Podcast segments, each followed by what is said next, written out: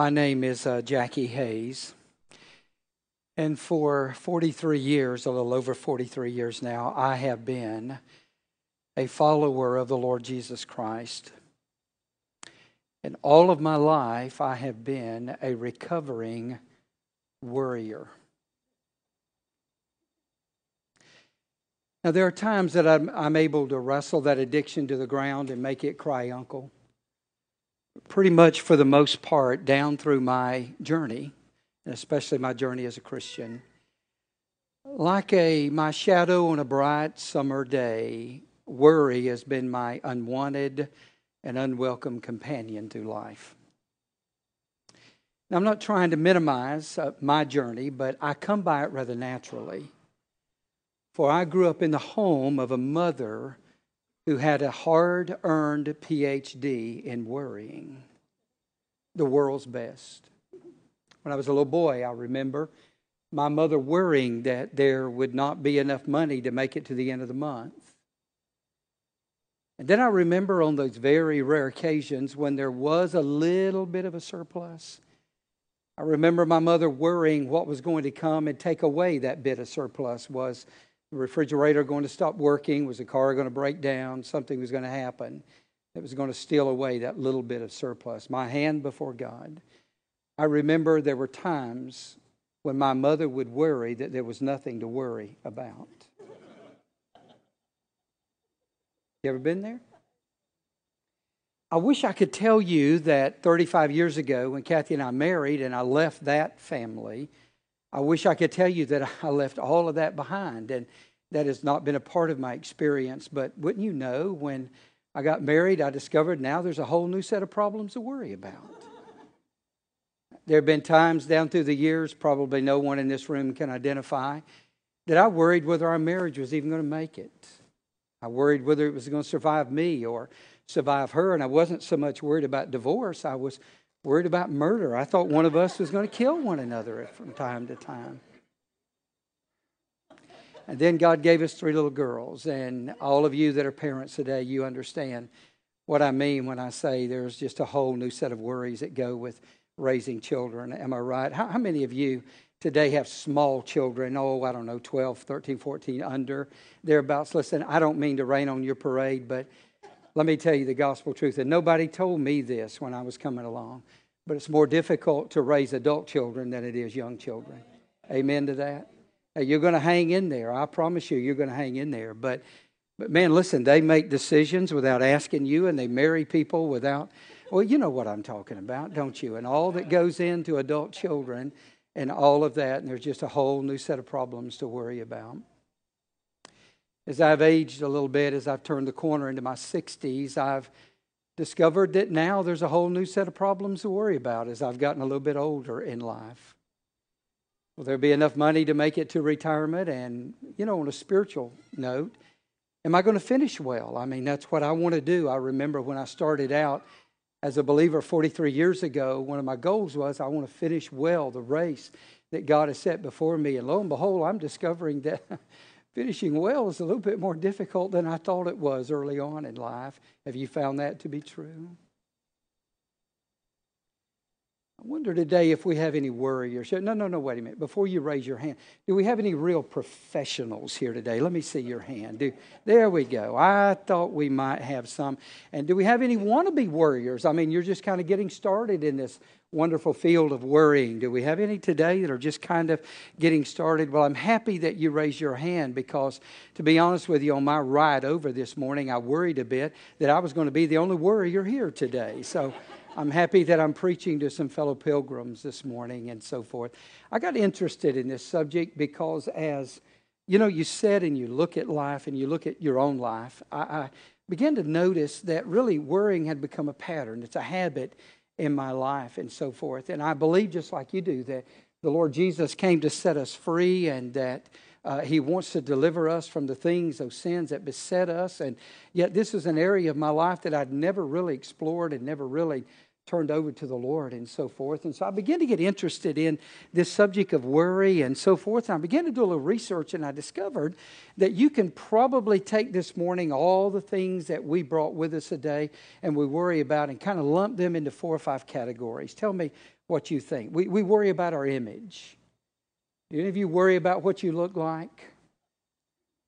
You're a little heavier than you want to be, a little thinner than you want to be.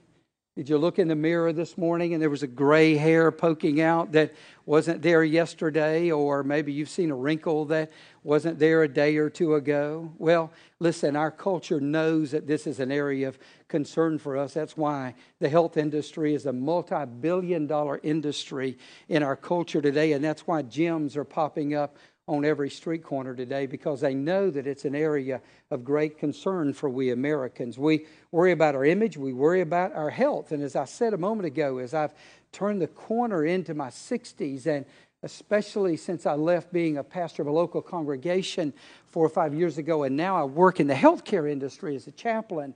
I walk into some situations, and every time I walk into a situation, I wonder, oh my goodness, is that the way I'm going to come to the end of my life? Am I going to get cancer and die a slow, agonizing, painful death? Is dementia going to knock on my door, Alzheimer's, and going to gradually take me away from my family? And I'll be honest with you, it's more of a concern now that I'm in my 60s than it ever has been before. We worry about our image, we worry about our health, we worry about our family, don't we?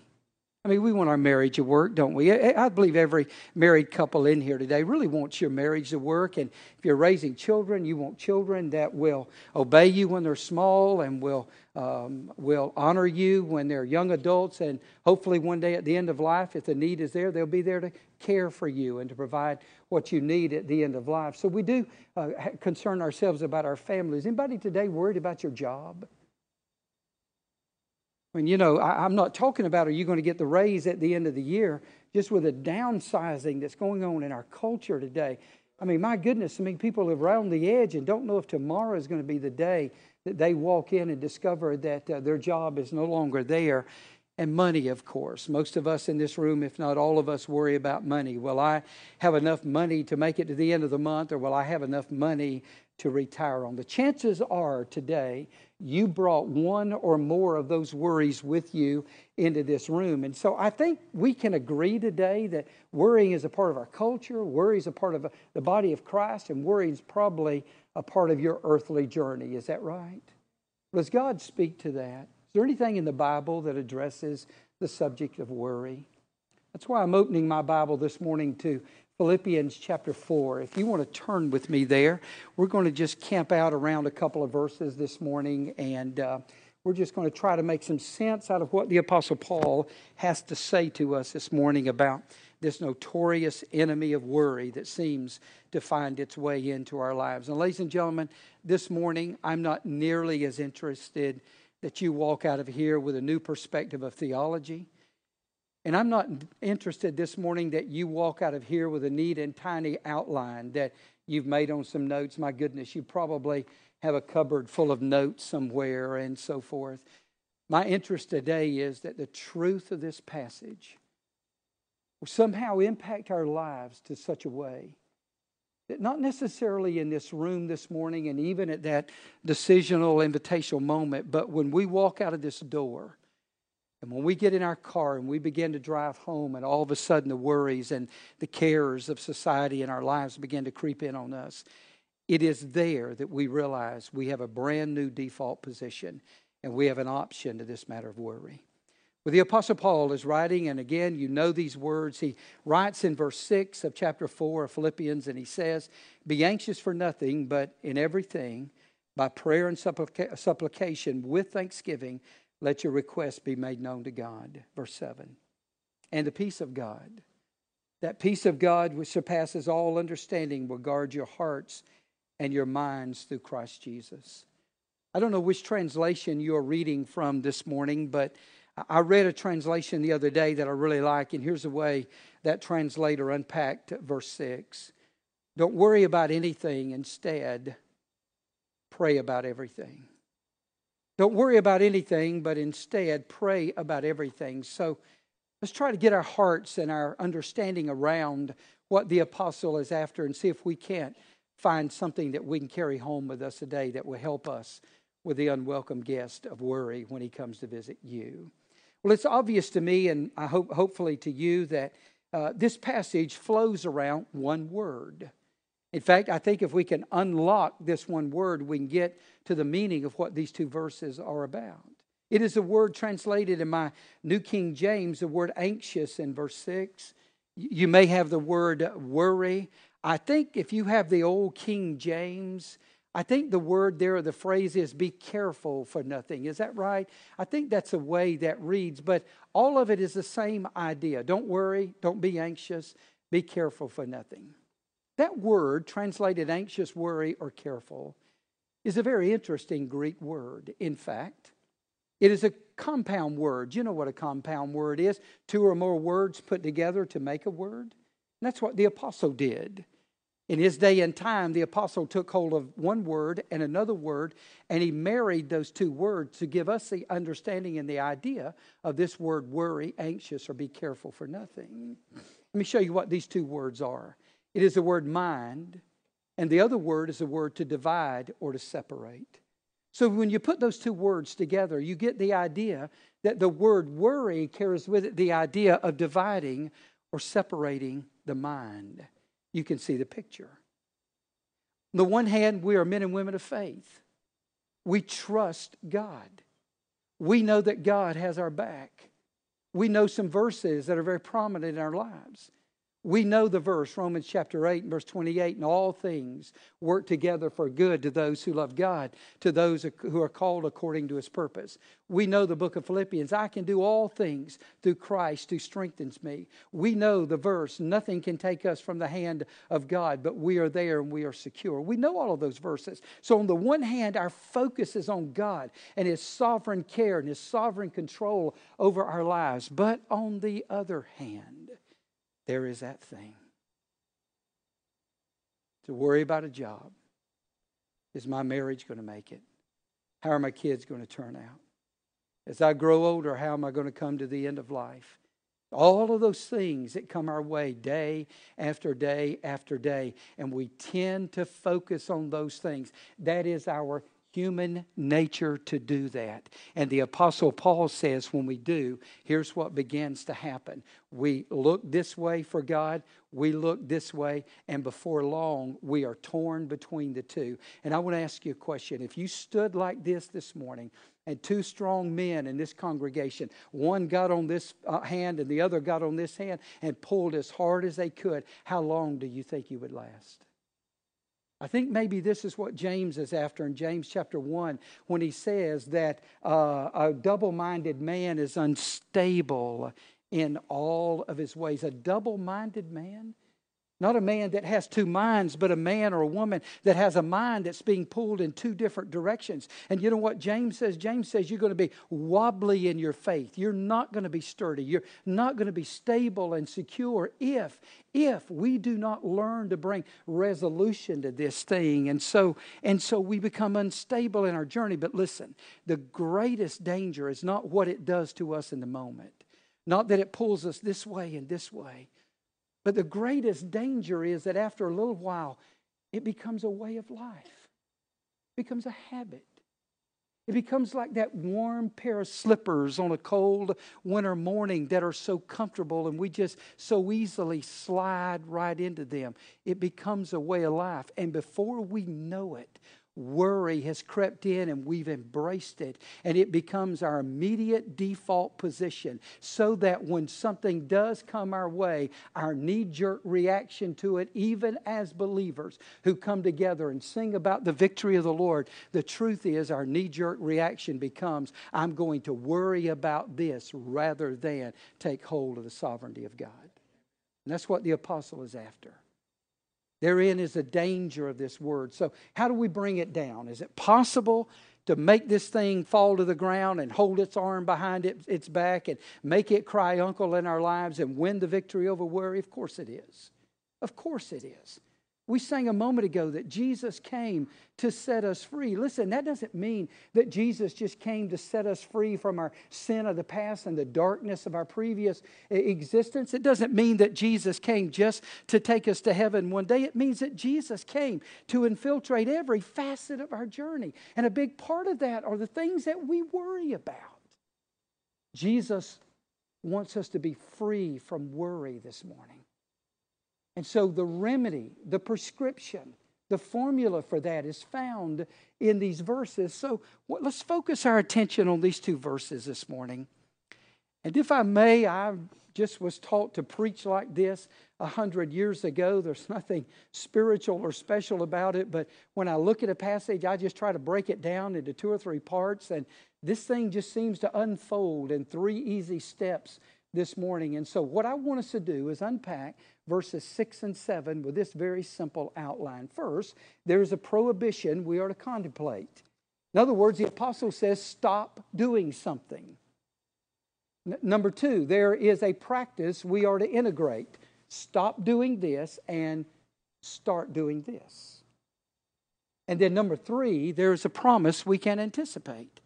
That is, when we stop doing this and start doing something else, then there is something that we can anticipate God doing for us. So let's look at verses 6 and 7 with those three little handles, if we may. First of all, there's a prohibition we are to contemplate. And what a strong, strong prohibition it is. Look at it in verse 6 Be anxious for nothing. Let's just stop there. We can kind of camp right there for just a moment. Be anxious for nothing. Don't worry about anything. Just stop it. Just do it. Remember when you were growing up, your mom and dad do what I say? Why? I said it.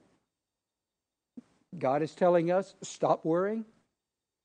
You said, whoa, wait, whoa, wait a minute now, Pastor. If, if, if you only knew what I had to worry about, I mean, if Paul knew what was going on in my life, there's no way in the world that the Apostle Paul would ever write something like this. I mean, could I just stand and share my testimony a moment? And not only will I worry, but I'll have everybody in this room worrying with me this morning. Right? I mean, I know it can get bad, can it? It really can. It can get bad for us and so forth. And listen, before you close your Bible, even worse, before you check out on the Apostle Paul, let me remind you that the Apostle had everything to worry about when he wrote this. Do you know the background of the book of Philippians? You know that this is one of the four letters in the New Testament that have come to us known as the prison epistles. You know why it's known as a prison epistle? Because the Apostle Paul wrote it from a dark, dank, dingy, damp Roman cell. It's not like the things that these men and women live in out here in our penal institutions today. It was nothing more than a hole in the ground, really. The apostle didn't know whether he was going to have another meal coming. He didn't know whether his life was about to end. He had absolutely no idea what was going on other than God was in control of it all. I don't want you to think that the Apostle Paul is sitting out in the sunshine by the pool at Holiday Inn Express sipping lemonade when he's writing all this. The Apostle Paul is about as in bad a shape as a man can possibly be physically. I mean, he's been beaten, cast down in that prison, the lid closed over him, and there he is all alone in the midst of that hole in the ground. Talking about something to worry about? Listen, the people to whom he was writing had a lot to worry about also. About this time that the Roman government began to turn on Christians in the first century, and persecution was beginning to heat up. One of their own, Epaphroditus, whom they had sent to minister to the apostle, was nigh unto death, and one of their own was uh, there on the brink of life and death. These people didn't know really where their next meal was coming from either. You talking about poor. The apostle writes in 2 Corinthians chapter 8, and he talks about the poverty of the churches in Macedonia. And this is one of those churches. And listen, these men and women woke up every day and had to grub for a living. Wait a minute. You say worry? What do they have to worry about? They had everything in the world to worry about. And yet it's to this group of people the apostle writes this word stop worrying. Stop worrying. You know, I think there's a very, very valid principle at stake here. And I think the principle is so obvious that we need to grasp it. And I think on the underside of all of this, I hear the apostle saying this morning that really we don't have any control over what comes our way, do we? Is your marriage secure? I hope it is. I hope you two die, grow old, and die one day in an old age. I hope that you get to sit on the front porch and rock and enjoy your grandchildren. Ladies and gentlemen, the bottom line is there's not a one of us in this room that have that guarantee. Do you know it? Not a one of us. I, I, I know, I understand. We can't control what's coming our way, and you can't.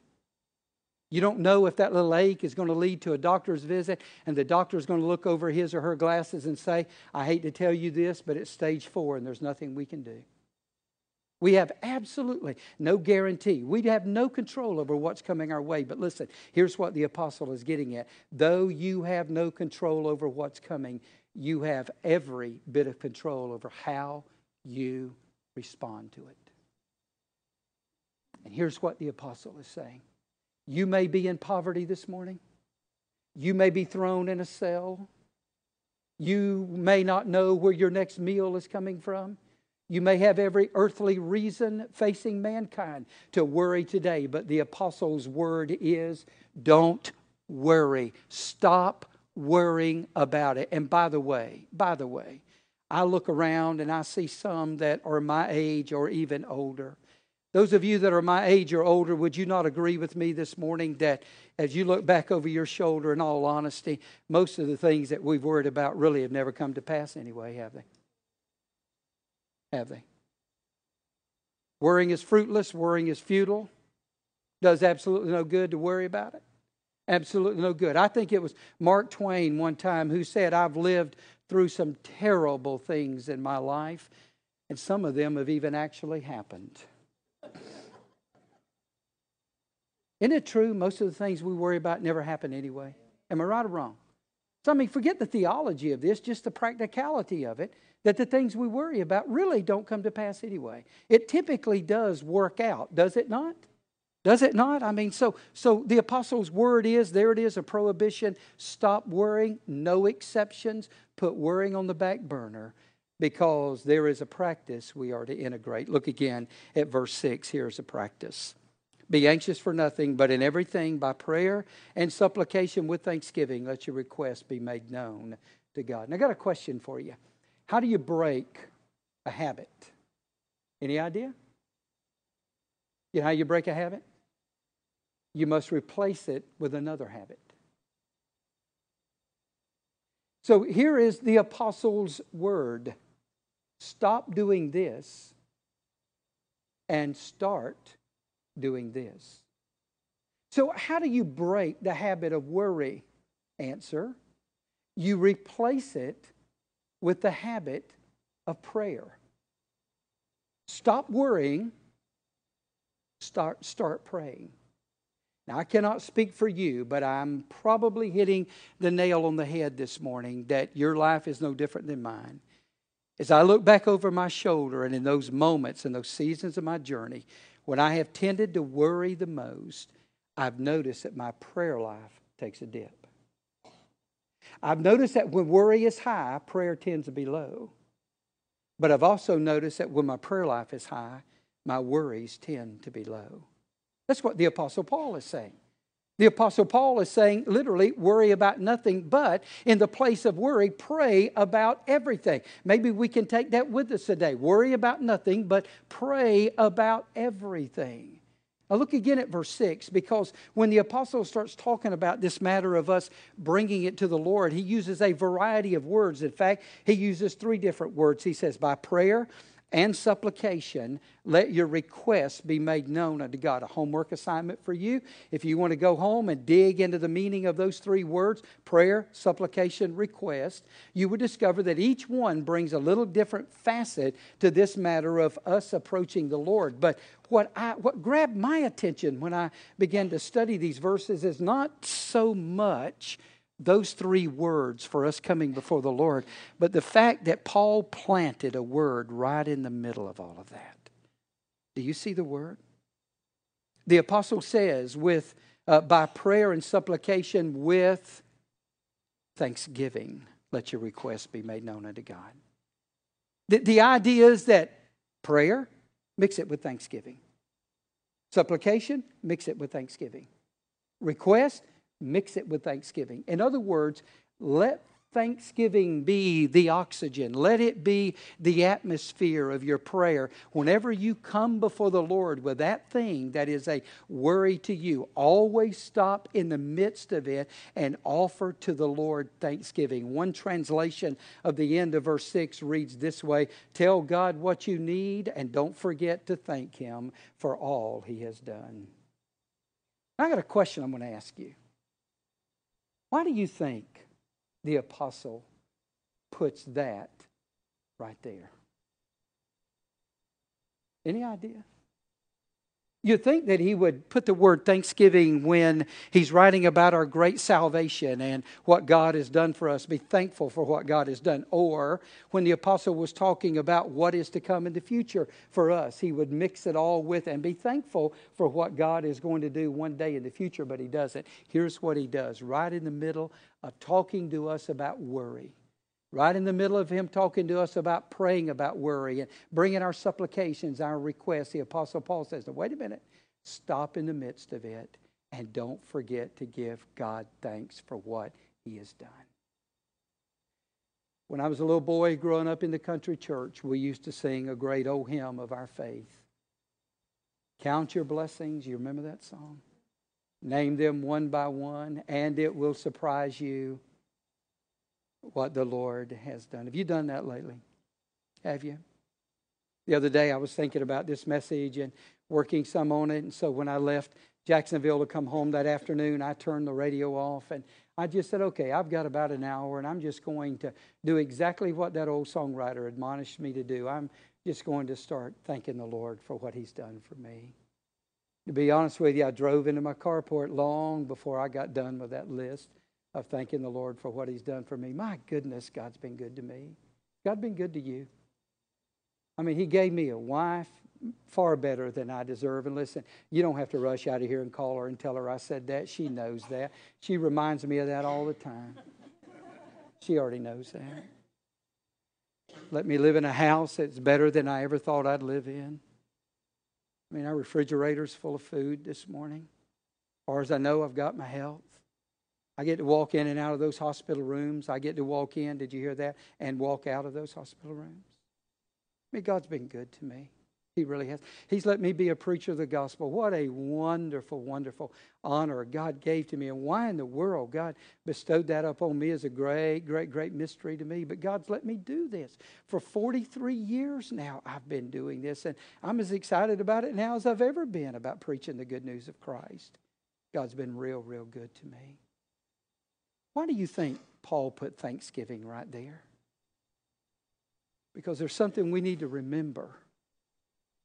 That when you focus on that thing you're worrying about and you take it to the Lord, you need to remember that God's last act of blessing is not God's last act of blessing. You need to remember that God's been too good too long for you to not trust Him now. You need to remember that the God who made a way for you in the past will make a way for you in the future. You need to remember what God brought you through. You need to remember that. This morning after the first service, a young lady came and talked to me and said, You, won't, you don't remember this, but a couple of years ago, you came by and you prayed for me, and I didn't think we were going to make it, and said, God delivered. And let me tell you what's happening in my life right now. And we just sat here on the front row and kind of cried together a few minutes after the service. And she said, I didn't think we were going to make it. And I said, God makes a way, doesn't He? And folks, listen, God makes a way, doesn't He? Don't forget that. Because it's easy to get your mind over here on this thing. And it's easy to forget the good things that God has done in your life. And the truth is, every one of us in this room have been blessed beyond measure. In fact, listen, if God never, ever, ever, ever blessed me again, I've already beat the rap on this thing because God has blessed me far more than I ever thought He would. So as you focus on this and take it to the Lord, mix it with thanksgiving. And remember, His last act of blessing is not His last act of blessing. There's a prohibition that we are to contemplate. There is a practice we are to integrate. Here's a prohibition stop worrying. Here's a practice start praying. Here is the promise we can anticipate in verse 7. Look at this. Let me read verse 6 again. Be anxious for nothing, but in everything by prayer and supplication, with thanksgiving, let your requests be made known to God. By the way, do any of you claim that as a life's verse, verse 6? If you do, may I encourage you greatly, don't forget verse 7 because it certainly goes with verse 6. Look at verse 7. And the peace of God, which surpasses all understanding, will guard your hearts and minds through Christ Jesus. Is that appealing to anyone this morning? Does that sound good to you that in the place of worry and stress and anxiety and having that strong man pull this way and a strong man pull this way, that God has the ability to give you peace? Does that sound exciting and appealing to anyone this morning? Well, that's what God offers to all of us who will follow uh, His formula stop worrying and start praying. Now, can I just take that little phrase, peace, the peace of God. And may I just say three very brief things about it. First of all, it is the peace of God. It's a peace that originates with God. God is the source of this peace. Ladies and gentlemen, there's not a person in this room that can manufacture the peace that the apostle is talking about. It does not come from within, it does not come from us. Now, be careful because you may get it through the reading of a verse, or you may discover it through the touch of a friend's hand. You may receive this peace through the message or uh, the singing of a song. The peace may come to us through many avenues, but make no mistake about it, it is a peace that originates with God. God is the author, and God is the source of this peace. Now, just stop for a moment with that thought. Because here is my life. Here is life in general. We fret over things. We worry about things. We're torn apart, pulled this way and pulled that way. Are we going to have enough money to make it? Am I losing the weight that I need to lose? Is my job secure? What about my family and children? Uh, my health and all those things that tend to come our way and so forth and so on. That, that's us. We're in constant agitation. But I wonder this morning if God were to lift the veil and allow us to look in on the throne of God, what do you think we would see? Do you think we'd see a God that's walking back and forth, wringing his hands with sweat on his brow, pacing back and forth, muttering under his breath, I don't know if they're going to make it or not? I have no idea. I don't know. I don't know how this thing's going to turn out. I don't know. I have no idea. No. Do you know what you'd see if God were to let us look into heaven this morning?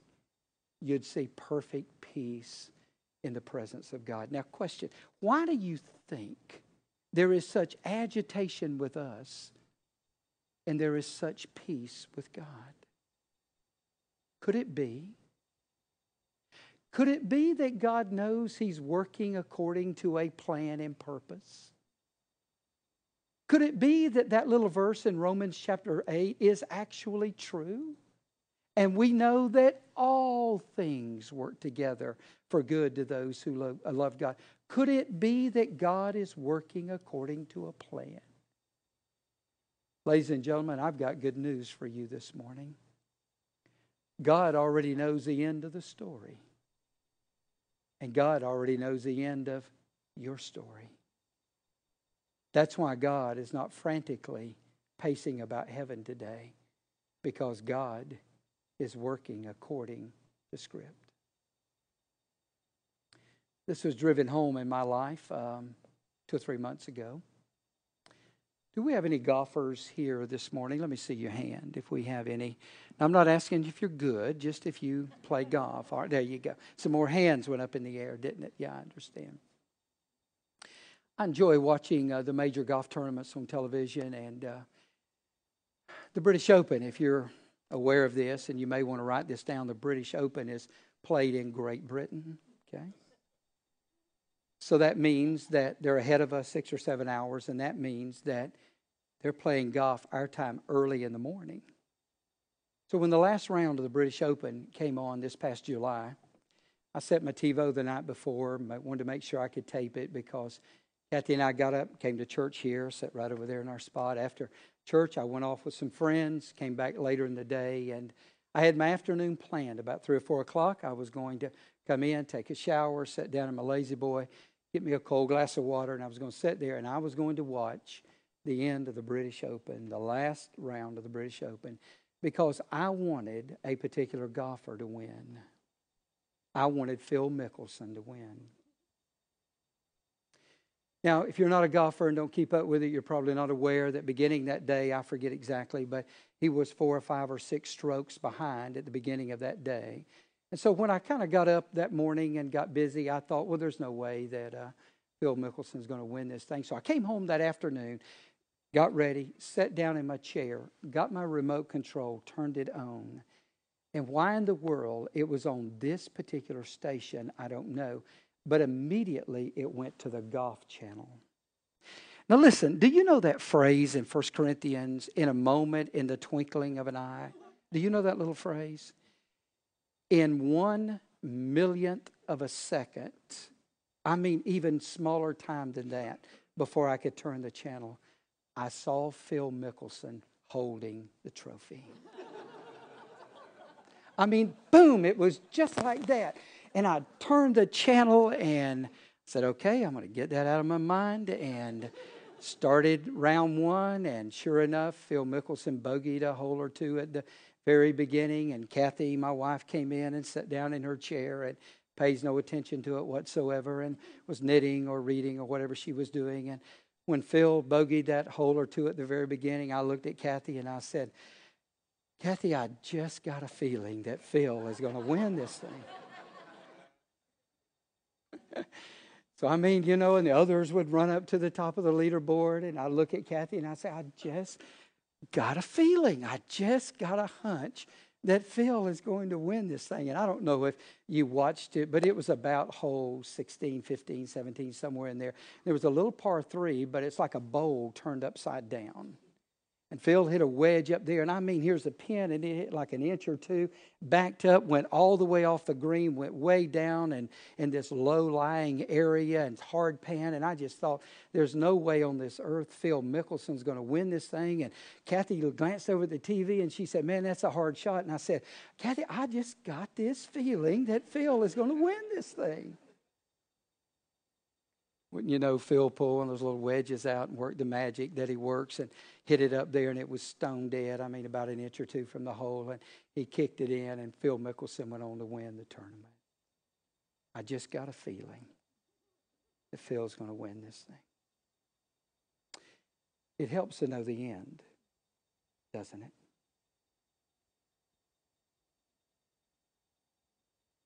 Do you know the end? I know that one day when we get there, and by the way, you're going to make it. One day you're going to be holding the trophy.